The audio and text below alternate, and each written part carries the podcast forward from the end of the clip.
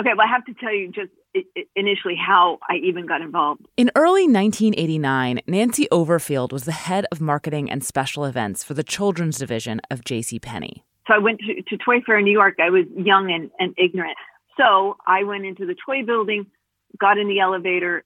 Oh my gosh, it's like how many hundreds of people can fit in one elevator at one time.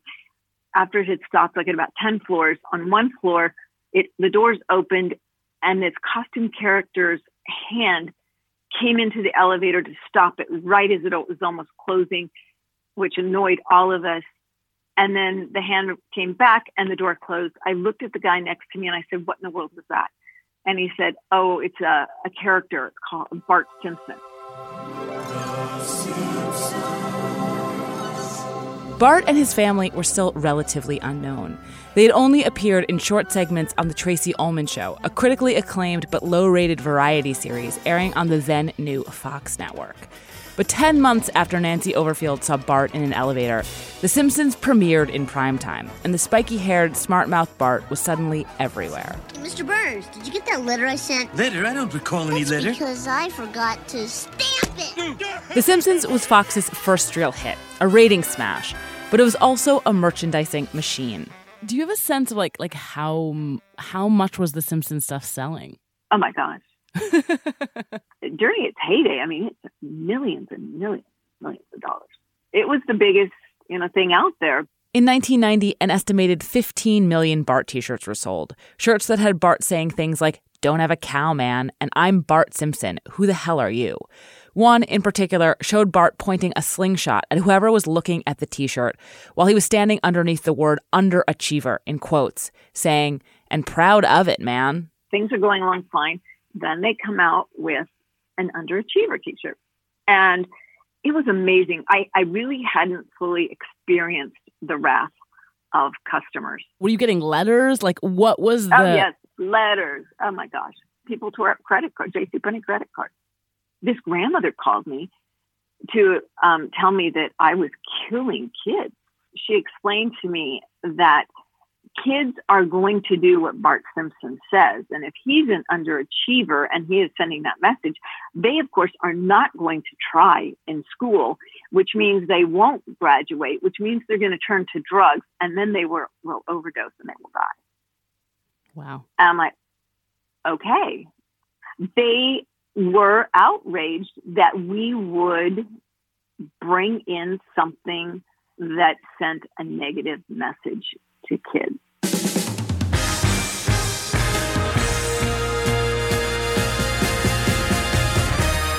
This is Decoder Ring, a show about cracking cultural mysteries. I'm Willa Paskin. Every month we take on a cultural question, habit, or idea, crack it open, and try to figure out what it means and why it matters. In 1989, America came down with Bart fever. Way more obnoxious, badly behaved, and oddly, given that he was a four fingered cartoon, more realistic than the smart Alex of sitcoms past, Bart won over the youth of this nation, me included. I was in elementary school when The Simpsons premiered, and I desperately wanted a Bart shirt. Not because I loved the show so much, I didn't even watch it, but because he was just that cool. But not everybody liked Bart or The Simpsons' provocative attitude quite so much. It wasn't just J.C. Penney that was getting phone calls from aggrieved grandmothers. The Simpsons, Bart, and his t-shirts briefly became a chit in the culture wars, banned in some schools and department stores, and held up by the most powerful people in the country as an example of America gone wrong. 30 years later, getting upset about Bart Simpson, his fresh language, lackluster attitude, and minor rebellions seems impossibly quaint. I mean, if only we were fighting about whether it was appropriate to print HE double hockey sticks on a kid's t shirt. But what's not so quaint is what's lurking underneath the Bart panic a set of ideas, anxieties in this case, about pop culture's prescriptive powers, its ability to shape the world just by showing it to us. So today, on Decoder a surprisingly complicated history. Who was afraid of Bart Simpson?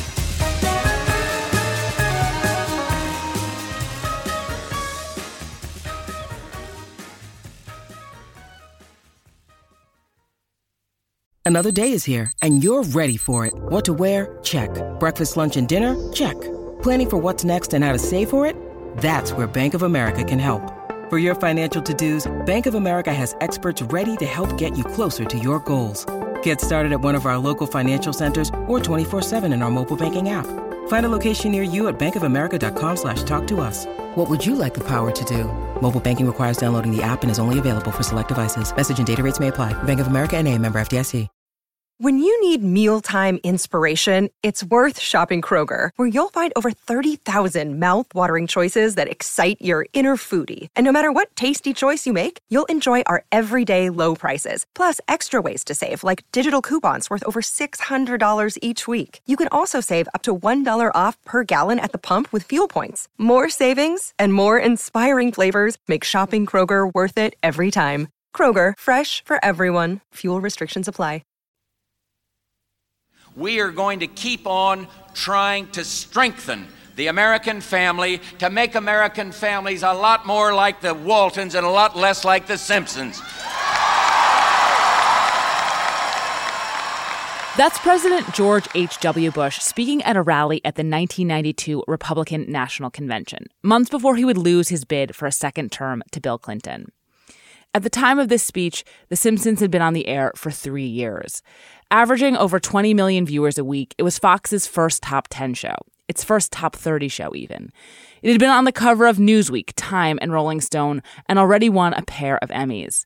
Bart, brilliantly voiced by Nancy Cartwright, was the breakout star, and he sold countless pieces of official and bootleg merchandise. Not just shirts, but toothpaste, pinball machines, snow boots, Butterfingers, and talking Bart dolls.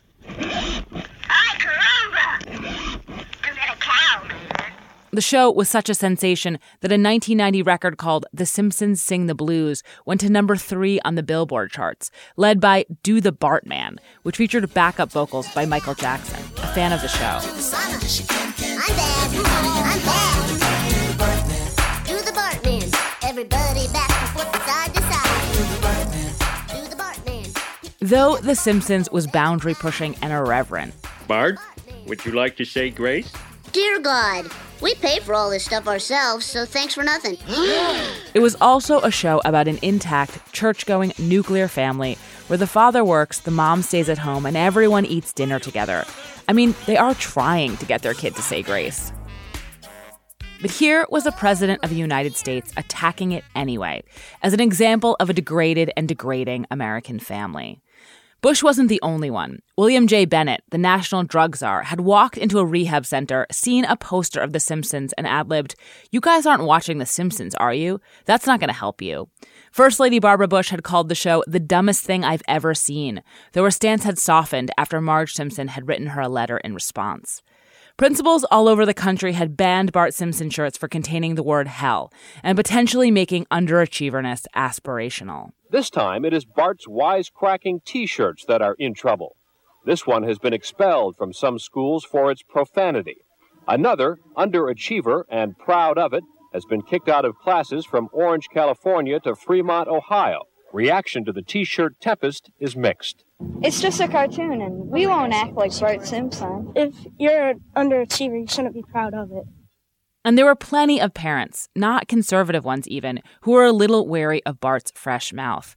In my recollection, and my mother does not corroborate this version of events, by the way, I wasn't allowed to get the Bart t shirt I wanted, where he says, Eat my shorts, and had to settle very disappointingly for one where he says, Cowabunga dude, while hanging 10. I rarely wore it. Bush, in insulting The Simpsons, was drawing on all of this. The way the show had become, in certain circles, a shorthand for how popular culture was leading the American family astray. To begin to understand how The Simpsons, now an American institution, could ever have seemed like such an alarmingly bad influence, I'm going to first look at the network it was airing on. Because the story of The Simpsons is also the story of Fox. The Fox Broadcasting Company, co founded by Rupert Murdoch and Barry Diller, began airing its first primetime series on Sunday nights in April of 1987. At the time, ABC, CBS, and NBC dominated television, and previous attempts to create a fourth network had failed. Fox, at the start, was operating at a deficit. It was only available in 80% of homes.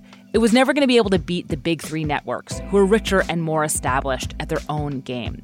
So it decided to counter program. Long before cable and Netflix, Fox started out by trying to find a niche. Fox, when they launch, have a pretty bold, interesting strategy of, of thinking that they're not going to be a big umbrella, they're going to go after a very specific demographic. Jonathan Gray is a professor of media and cultural studies at the University of Wisconsin Madison, and he wrote a book about The Simpsons. Rather than just sort of gently going after that demographic, they're going to actively exclude and sort of capitalize upon the exclusion of other demographics. And what demographic is that? Like, what do you? Older, boring people. I mean, or, or that's who they're excluding, and who they're going after is sort of younger folk who who get it, who are sick and tired of the the big tent, gentle humor, who want some edge. And, and it, it's really going after that group. And what that means is it's sending clear messages that it just doesn't care about um, a parental group. Disdain for the parental group was very much on display in Fox's first two primetime series, one of which was the raunchy comedy Married with Children, which thumbed its nose like crazy at the uplifting family sitcom. The other was The Tracey Ullman Show, which featured short interstitial videos of a googly eyed, jerkily drawn family called The Simpsons. Well, good night, son. Um, Dad, Yeah? what is the mind? Is it just a system of impulses, or is it something tangible? Relax. Given how famous the characters are and how widely its style has been adopted, it's really hard to understand how new The Simpsons was when it first premiered. But when it arrived, it was unprecedented. For one thing, it was a cartoon. The last cartoon to air in primetime had been The Flintstones from 1960 to 1966, which, needless to say, had a very different vibe. The Simpsons, in contrast, was edgy, adult, referential, satirical, anti earnest, and it assumed the people watching at home could keep up. Hari Kondabolu is a comedian and he grew up loving The Simpsons. There was one thing where uh episode where I remember like Lisa was talking about Pablo Neruda. Pablo Neruda said laughter is the language of the soul. I am familiar with the works of Pablo Neruda. And it's just stuff like that. Like it was just so you felt cool kind of being on the inside. And even if you didn't know the references, you wanted to know the references. It made it okay to have an inside joke. Um, it it made you want to learn more. The show was also uniquely disrespectful. On The Simpsons, the powers that be could be stupid or worse.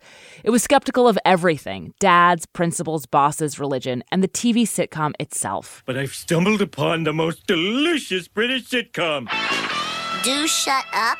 It's about a hard drinking yet loving family of soccer hooligans. If they're not having a go with a bird, they're having a row with a wanker.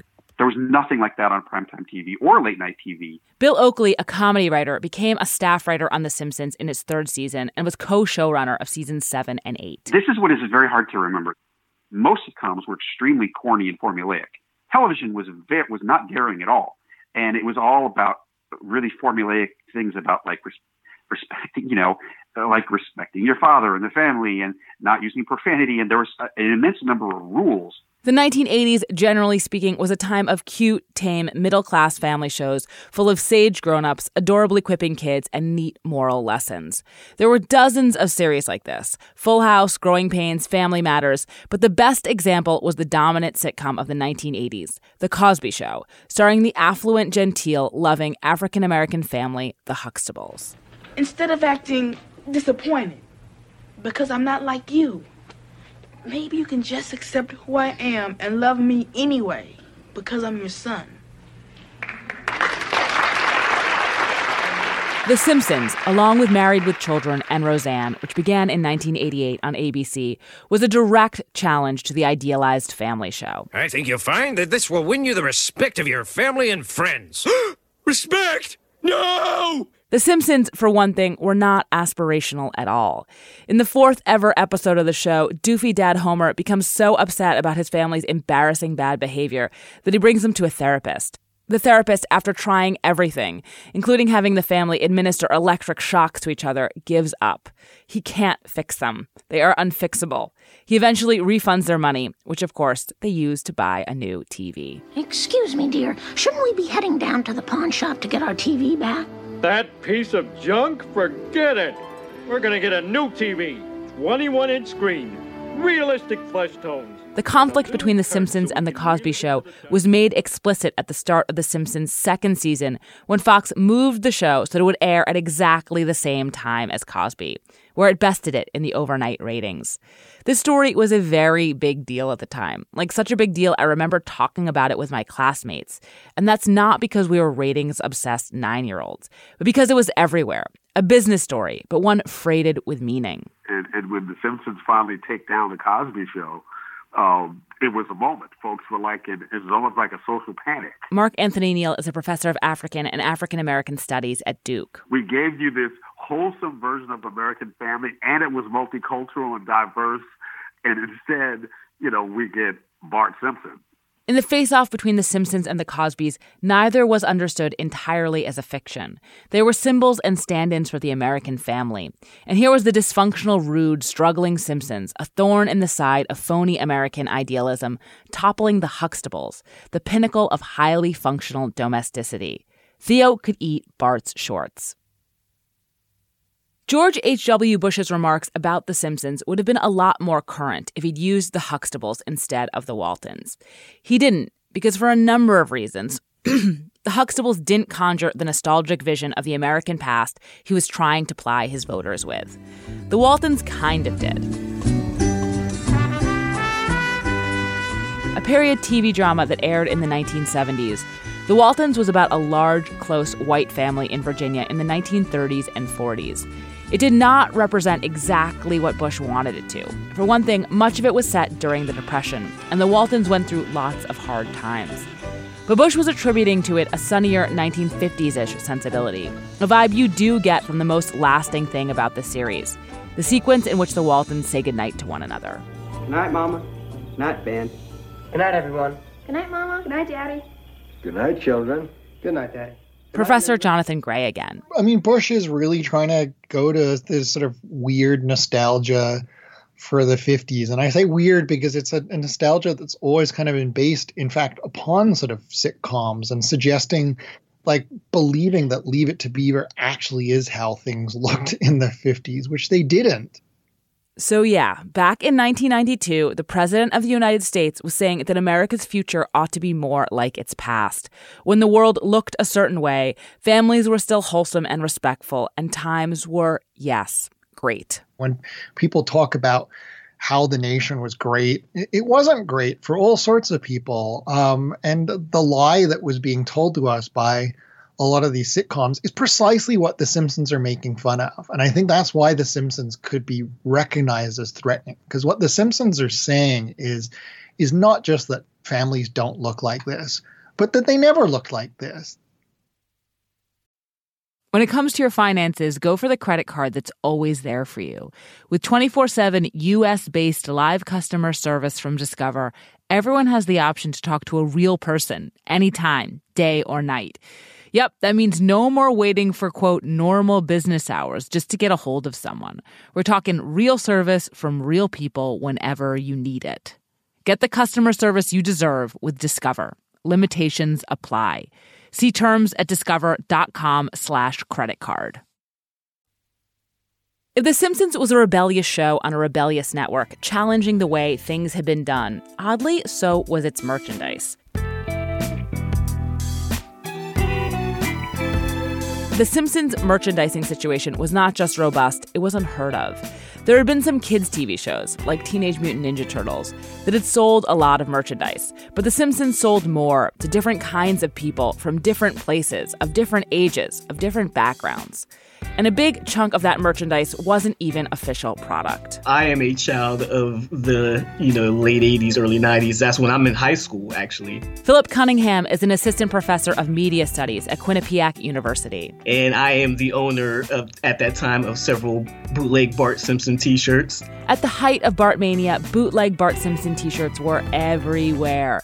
The most common of these reimagined Bart Simpson as a person of color, Black Bart.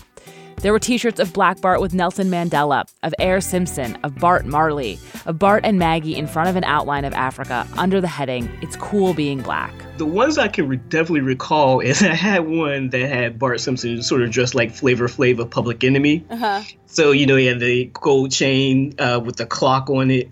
Um, I know um, I had the sort of Rasta Bart one that was fairly popular, and that's about the ones I can remember. I'm sure I had more. Did you have any legit? Like, did you have any non? Oh, I had no absolutely have absolutely no legit Simpsons gear whatsoever. um, none whatsoever. Black Bart t shirts, which now sell for hundreds of dollars on eBay, were so popular that Simpson creator Matt Groening commented on the phenomenon.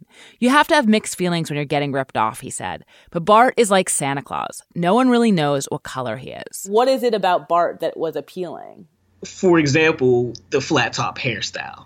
For example, I mean, I don't want to overstate that, you know, that the hairstyle's importance, but I had a very high flat top at that time. And so reading him as, you know, white at that time was somewhat difficult because he wasn't, right? He was literally yellow.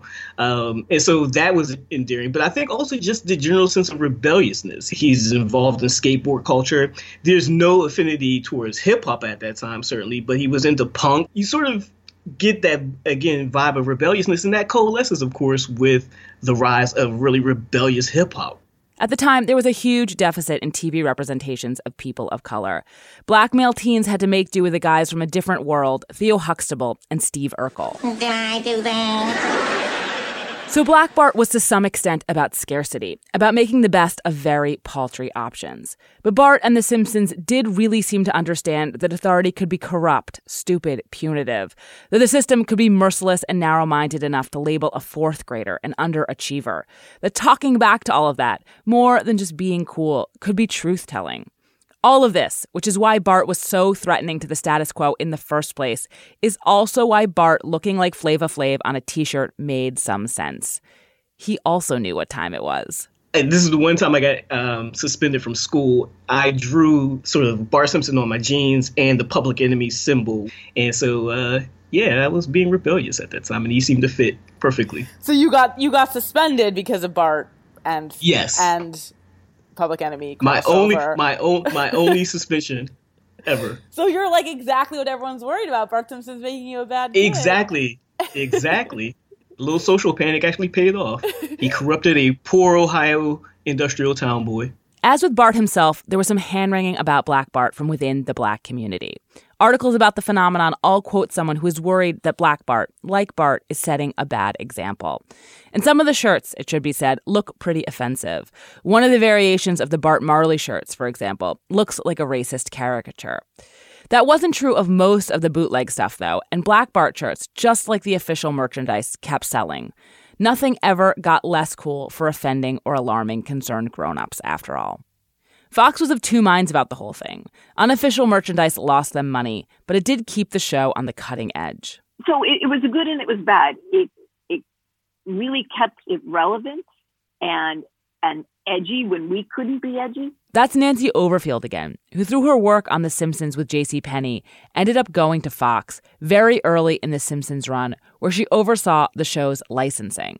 It did help add to the phenomenon. In fact, Fox, which was very canny about monetizing its black audience, over the coming years, it would program towards black audiences even more directly, incorporated elements of bootleg Bart into the official Bart merch. And actually, we used that very, very thing to determine what some of our big sellers were going to be. And we actually used that information. It influenced some of our design, our graphics, and our market. Black Bart proved that Bart was so popular he had slipped the bounds of TV, of ownership, of officially licensed merchandise, and he could belong to anyone. And that included the members of America's armed forces. Another popular subset of bootleg Bart merch was Persian Gulf Bart. The Persian Gulf War, which started in August of 1990 and ended six months later, overlapped exactly with Bart Mania. Bart showed up on tanks. There were t shirts with him throttling Saddam Hussein, of him peeing on a map of Iraq, of him standing in a green gas mask saying, Go ahead, Hussein, have a cow. Bart's rebellious streak, his distrust of authority, of tyranny, was here interpreted as patriotic, jingoistic pluck, a devil may care attitude and violent streak that could be put into the service of the US of A. Matt Groening disliked all of this. He told reporters that Bart was, quote, very opposed to the war.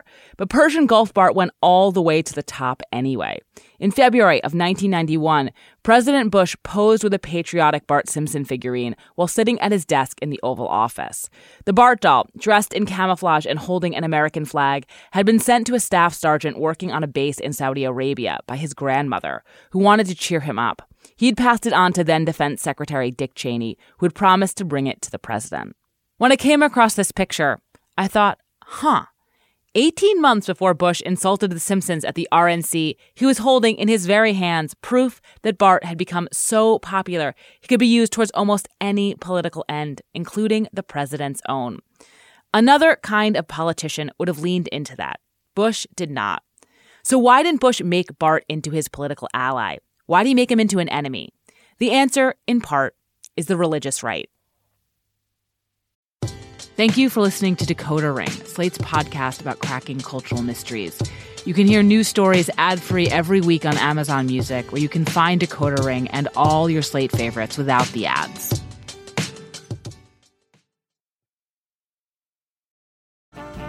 This episode is brought to you by Snapple. Welcome to the Snapple mm, Market Auditory Experience. Close your eyes. Imagine you're walking into your neighborhood store. You make your way to the back and reach for your favorite Snapple flavor. You can't wait. You take a sip. Whoa, that's a lot of flavor. Hmm, what flavor are you holding? Now open your eyes and check out Snapple.com to find ridiculously flavorful Snapple near you. When I think of my youth as a child of the 80s, I got the sense that everything was dangerous. Ross Haenfler is a professor of sociology at Grinnell College. You know, heavy metal was going to turn us into Satanists. Dungeons and Dragons was going to have us join a cult. Rap music was going to spark violence. Video games were either going to rot our brains or turn us in, into violent thugs.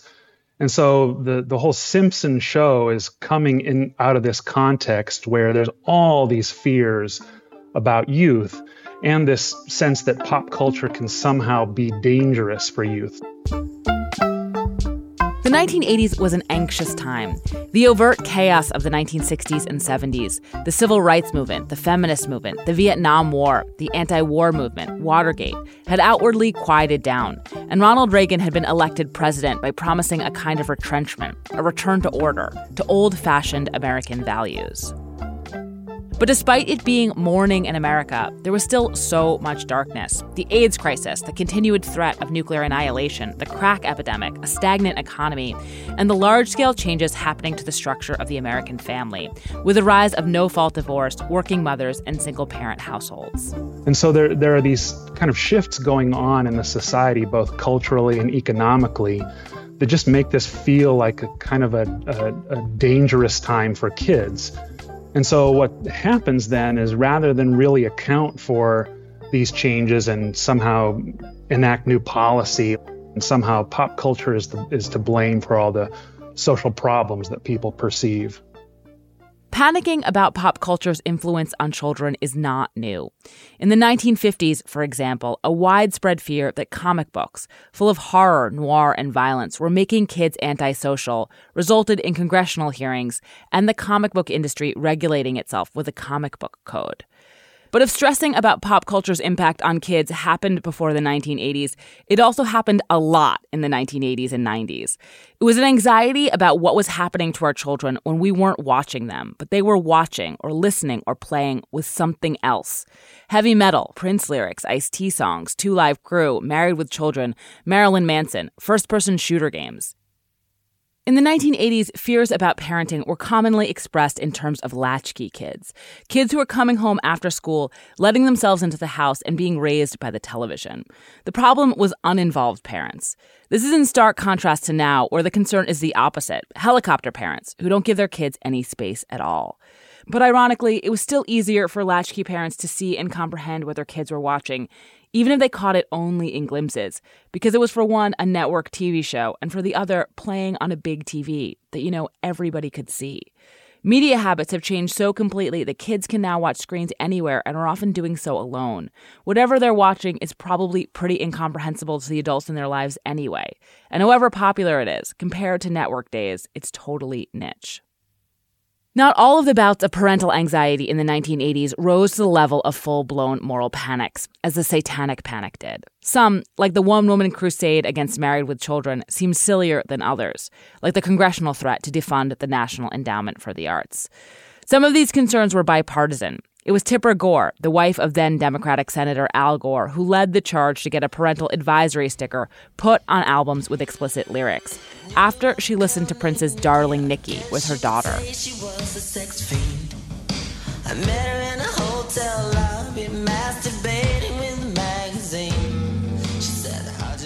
Reinforcing a lot of this anxiety, directly motivating it in some instances, or just passively aligning with it in others, was a heightened alarm about mainstream popular culture that was particular to evangelical Christians, who Ronald Reagan had recently brought into the Republican fold. Reagan had won the presidency in 1980 by broadening the conservative coalition to include evangelicals, aligning himself with groups like Jerry Falwell's Moral Majority and James Dobson's Focus on the Family. Throughout the 1980s, Focus on the Family, which was founded by Dobson in 1977, became, among other things, a trusted watchdog organization for evangelical families looking for guidance about mainstream popular culture, of which the organization was extremely skeptical. Hollywood was um, this place where people were actively trying to like indoctrinate your children with all of these terrible values of like disrespect for parents and wanting to like swear and you know smoke or something like that Alissa Wilkinson is a film critic at Vox, and she had an evangelical focus on the family kind of upbringing. It would have never occurred to me to ask to watch it because I just knew instinctively that wasn't a thing we were going to do. People were worried that their kids were going to want to be like Bart, and I think another big one um, was that like Homer is depicted as kind of a slobby, you know, loser of a guy. Um, and I remember personally as a child hearing a lot about how all dads on TV were depicted as stupid and as worthless. You know, isn't that discounting all the great dads who are out there? Um, you know, don't we wish this world was more like Leave It to Beaver uh, and less like Homer Simpson? The concerns that Alissa is describing assume that TV is both very powerful and very malignant. Instead of influencing a person in unpredictable, harmless ways, forget about positive ones, a very concrete bad outcome is assumed. Men will be disheartened by what they see on screen. Kids will do what they see on screen. To go back to something I mentioned at the beginning of this episode, this is a deeply prescriptivist idea about how popular culture works. Forget whether a show is realistic, funny, clever, whether it describes the world as it is. What matters is that it can make the world over in its image. The Simpsons, being The Simpsons, has actually addressed this exact thing. In fact, the show sometimes has a kind of jaded prescriptivist perspective itself. One of the running jokes of the series, after all, is just how bad TV is for The Simpsons, not that anyone should do anything about it. In an episode from the second season, Marge Simpson is inspired to protest the ultra violent kids cartoon Itchy and Scratchy after pacifier sucking Maggie attacks Homer with a mallet because she saw it on Itchy and Scratchy. So television's responsible. Hey, we Mom, Well, you won't be watching these cartoons anymore, ever. But Mom, if you take our cartoons away, we'll grow up without a sense of humor and be robots. Really? What kind of robots? The fear that pop culture might inspire us to be our worst selves, in other words, is not solely a belief of evangelicals. Everyone who banned or fretted about the Bart Simpson underachiever shirt was thinking along similar lines. But evangelicals, specifically, were more preoccupied with mass culture's dangerous impact and also were of more paramount concern to the Republican Party. When George H.W. Bush insulted The Simpsons, it's these voters in particular that he's trying to signal. In fact, the first time that he ever tried out the Simpsons line wasn't at the RNC. It was six months earlier at the Convention of National Religious Broadcasters, a professional organization that's members included Jerry Falwell and James Dobson's Focus on the Family. We need a nation closer to the Waltons than the Simpsons. An America It's totally unclear from this line, either time he delivered it, if Bush has ever actually seen The Simpsons, or The Waltons for that matter. But it's irrelevant. The actuality of The Simpsons is besides the point. They were just a symbol Bush was using to demonstrate that he also prioritized old fashioned, father knows best family values. That he too understood mass culture to be reflexively perverting, unless it was actively uplifting. And that he was willing to take on mainstream popular culture's immoral influence because he also knew to put it in the language of the famous speech Pat Buchanan would give at the same 1992 RNC, that America was engaged in a great culture war. There is a religious war going on in this country. It is a cultural war as critical to the kind of nation we shall be as the Cold War itself, for this war is for the soul of America. Or that was the intention anyway. The Republican strategy of attacking symbolic pop culture targets in order to motivate the conservative Christian base didn't work. As with Bush's vice president, Dan Quayle's near simultaneous attack on the TV character Murphy Brown, it made the candidates trying to signal how much they disdain popular culture look totally out of it when it came to popular culture.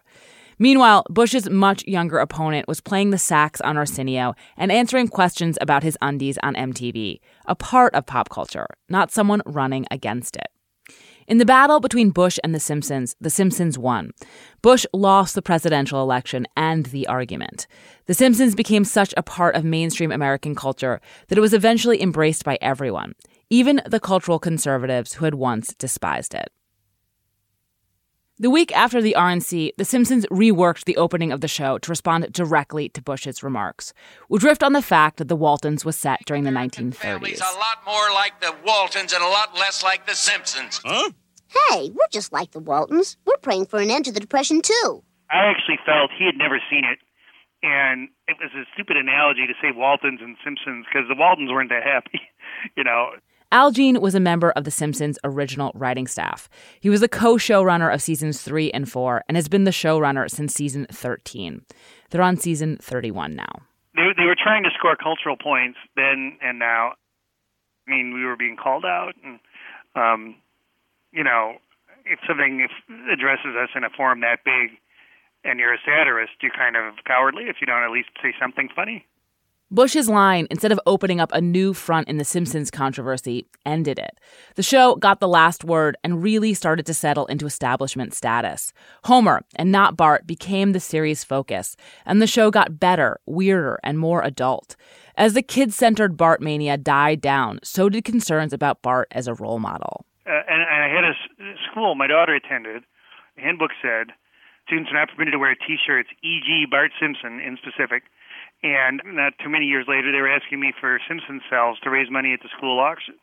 So um, it was a pretty quick transform where the society perceived us as subversive, but we were so popular, thank goodness, that we went from the counterculture to the culture. Helping Matters was a string of provocative cartoon degenerates who inadvertently buffed Bart's reputation, starting in 1993 with a pair of mouth breathing masturbators. Uh, well, there's something we could do. yeah, spank our monkeys. no, dumbass. Compared to MTV's Beavis and Butthead, two team dimwits who waste their whole lives hanging at the TV, Bart and The Simpsons' critique of American culture was positively tame. Soon, there was American Family, King of the Hill, and South Park, especially South Park, that further recalibrated our tolerance for provocation. And that lends some credibility to the original concerns about Bart. These shows and characters wouldn't have been possible or conceivable without Bartholomew J. Simpson. He might not have been that bad, but what has come since has been coarser, wilder, more violent, a slippery slope that hasn't reached its bottom yet. And you will respect my authority. Yeah, right. You better get back to school, little boy. Mm. Oh! Get your ass to jail! In the fullness of time, though, it turns out it probably wasn't Bart who was The Simpsons' most original character anyway. It took decades for everyone to catch on, but Bart's sister Lisa was the new, challenging archetype a smart, moral feminist, a social justice warrior, in a good way, while Bart was just another variation on the bad boy. Aren't the police a protective force that maintains the status quo for the wealthy elites? Don't you think we ought to attack the roots of social problems instead of jamming people into overcrowded prisons? Though Lisa is the show's conscience, it was the initial Republican reaction to the show, more than anything, that helped frame it as specifically liberal, left wing. As the show stopped being politicized, its willingness to make fun of everything and its more traditional setup could shine through. Eventually, even evangelicals came around on it. By 2001, there was a book called The Gospel According to Bart Simpson. That same year, Homer's neighbor, Ned Flanders, landed on the cover of Christianity Today with the cover line, Saint Flanders. The Simpsons' Ned Flanders is the most visible evangelical to many Americans. And that's just ogly dokily. And though it's true that in 2018, James Dobson could still start a parenting lecture like this. Have you ever seen those Bart Simpson t shirts around? The one that says underachiever and proud of it? In real life, most. Focus on the Family's pop culture assessment site, Plugged In, reviews the show positively, describing it as being, in some ways, counterculturally old fashioned. As all of this suggests, The Simpsons' political signification has changed a lot since it first started. Over the last 30 years, The Simpsons has stayed more or less the same, but we've moved around it. And the distance we've covered basically describes the transformation of the Republican Party. 30 years ago, The Simpsons was a conservative bete noir, derided as a show about immoral, degenerate, trashy people. Today, that same show is embraced by conservative politicians as being about a politically incorrect yet traditional white working class family.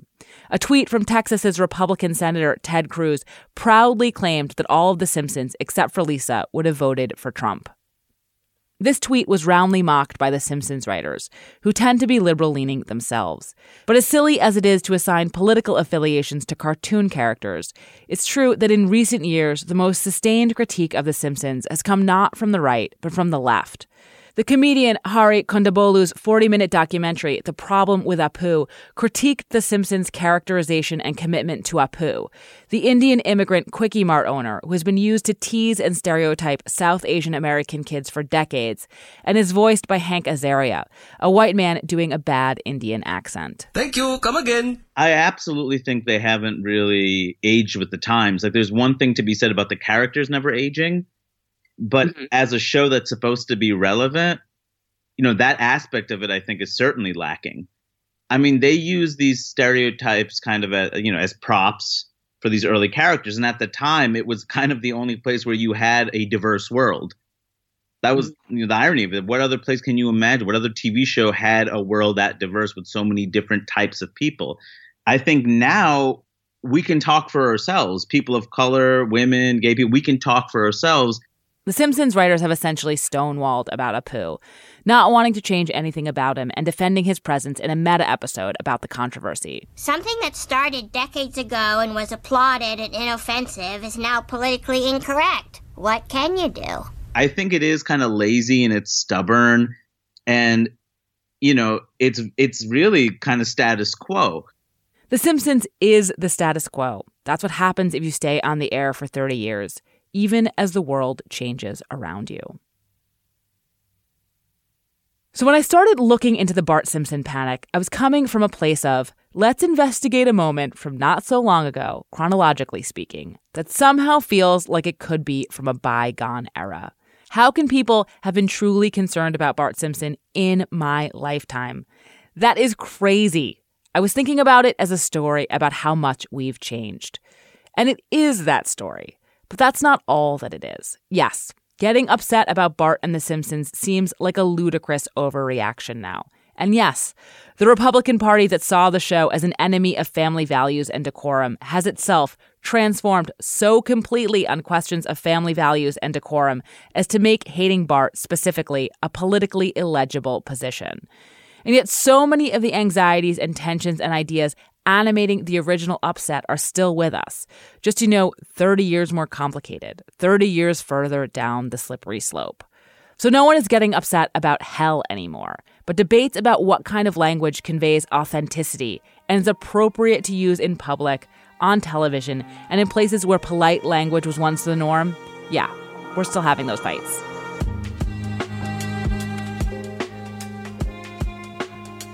We aren't likely to get anxious about our kids' well being when they watch a yellow cartoon character. We're just really anxious about what's happening to our kids when they're watching any screen at all. And the idea of prescriptivist television has more adherents than ever before because it's been fully embraced by liberals who, instead of fearing that TV might change the world, hope that it will. We're positive prescriptivists instead of doomsday ones.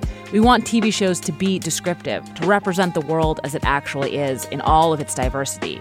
But then we're committed to the idea that diversity can make the world over in its image as a less bigoted, less racist, less homophobic, more open minded place. But if the Bart panic tells us anything, it's that it's very difficult to know what any cultural product is doing to any of us in the moment. 30 years later, it's pretty hard to credit the fears about The Simpsons.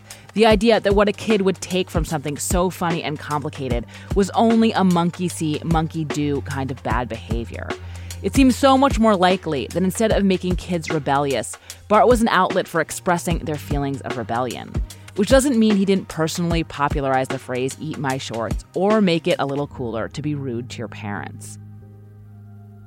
As The Simpsons, a show that has chronicled the hundreds of ways that TV can mess people up, knows as well as anyone if pop culture can do good things to us, it can do bad things to us too. Though I like to think not exactly in equal measure. What she got against me? She says you're a bad influence. Bad influence my butt. This is Decoder Ring. I'm Willa Paskin. You can find me on Twitter at Willa Paskin. And if you have any cultural mysteries you want us to decode, you can email us at decodering at slate.com. If you haven't yet, subscribe and rate our feed in Apple Podcasts or wherever you get your podcasts. And even better, tell your friends. This podcast was written by Willa Paskin and was produced and edited by Benjamin Frisch, who also does illustrations for every episode. Cleo Levin is our research assistant. Thanks to James Poniewozik, Isaac Butler, Rebecca Onion, Ruth Graham, Stephanie Manheim, Derek Johnson, Crystal Zook, Matthew DeFlem, Bill Wyman, John Ortved, William LaRue, Nicholas Yanes, and everyone else who gave us help and feedback along the way. Thanks for listening. We'll see you soon.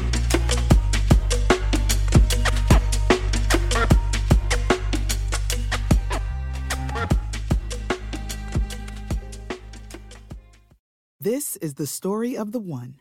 As head of maintenance at a concert hall, he knows the show must always go on. That's why he works behind the scenes, ensuring every light is working, the HVAC is humming, and his facility shines. With Grainger's supplies and solutions for every challenge he faces, plus 24 7 customer support, his venue never misses a beat. Call quickgranger.com or just stop by. Grainger, for the ones who get it done.